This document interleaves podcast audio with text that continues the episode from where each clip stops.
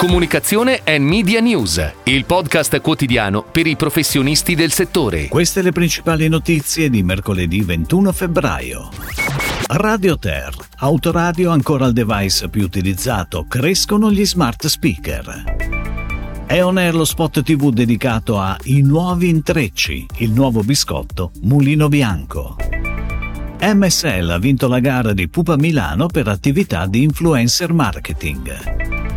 Indigo.ai ha scelto Hotwire per Media Relation per il mercato italiano. Ticketmaster ha scelto Connexia per strategia di comunicazione 2024. Fremantle, accordo di acquisto condizionato per Asaka Media. Come anticipato sono stati pubblicati ieri i volumi annuali di Radio Ter 2023. Tra i device l'autoradio si conferma di gran lunga il più utilizzato in aumento dell'11% rispetto al 2022 e supera abbondantemente i 26 milioni. In decisa salita l'utilizzo degli smart speaker con più 33% sfiorando il milione e mezzo. Torna a crescere anche la visual radio più 12% superando i 4 milioni. Più stabili gli altri dati ma tutti in crescita come il secondo device più utilizzato che rimane l'apparecchio radio a quasi 10 milioni. Ed ora le breaking news in arrivo dalle agenzie a cura della redazione di Touchpoint Today. Da domenica 18 febbraio fino a sabato 9 marzo è un lo spot TV dedicato a I nuovi intrecci Mulino Bianco. Il nuovo biscotto Mulino Bianco prende vita nello spot ideato dalle Pub Publicis Italia ed è al centro di una scena di prima colazione in famiglia.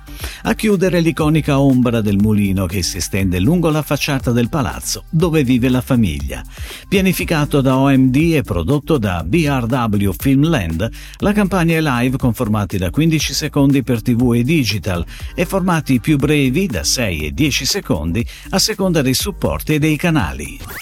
MSL ha vinto la gara indetta da Pupa Milano per la guida strategica delle attività di influencer marketing.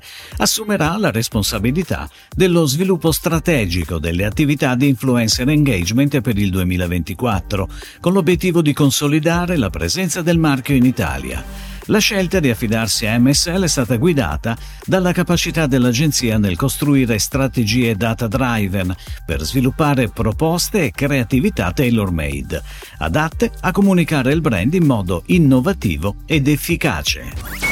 Indigo.ai, la startup che aiuta le aziende a evolvere la propria customer experience grazie all'intelligenza artificiale conversazionale, ha scelto Hotwire, società globale di consulenza in materia di comunicazione e marketing al servizio dei brand tecnologici più innovativi per la definizione e gestione della propria strategia di media relation per il mercato italiano.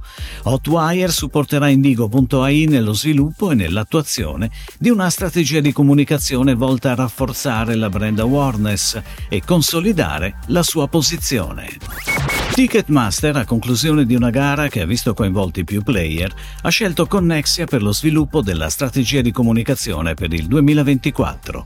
Il team di Connexia presiederà tutte le iniziative di media relation e influencer marketing del brand, oltre a coordinare l'ideazione e la produzione di contenuti dedicati per le principali properties social del marchio e le attività di ottimizzazione SEO.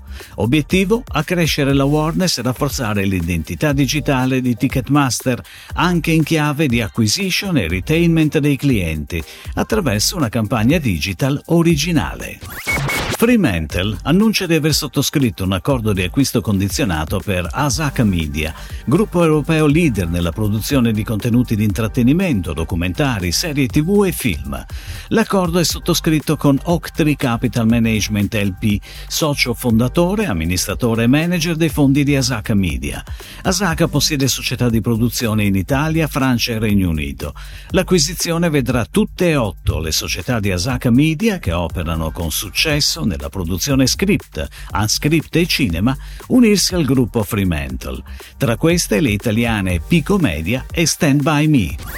Si chiude così la puntata odierna di Comunicazione and Media News, il podcast quotidiano per i professionisti del settore. Per tutti gli approfondimenti vai su touchpoint.news.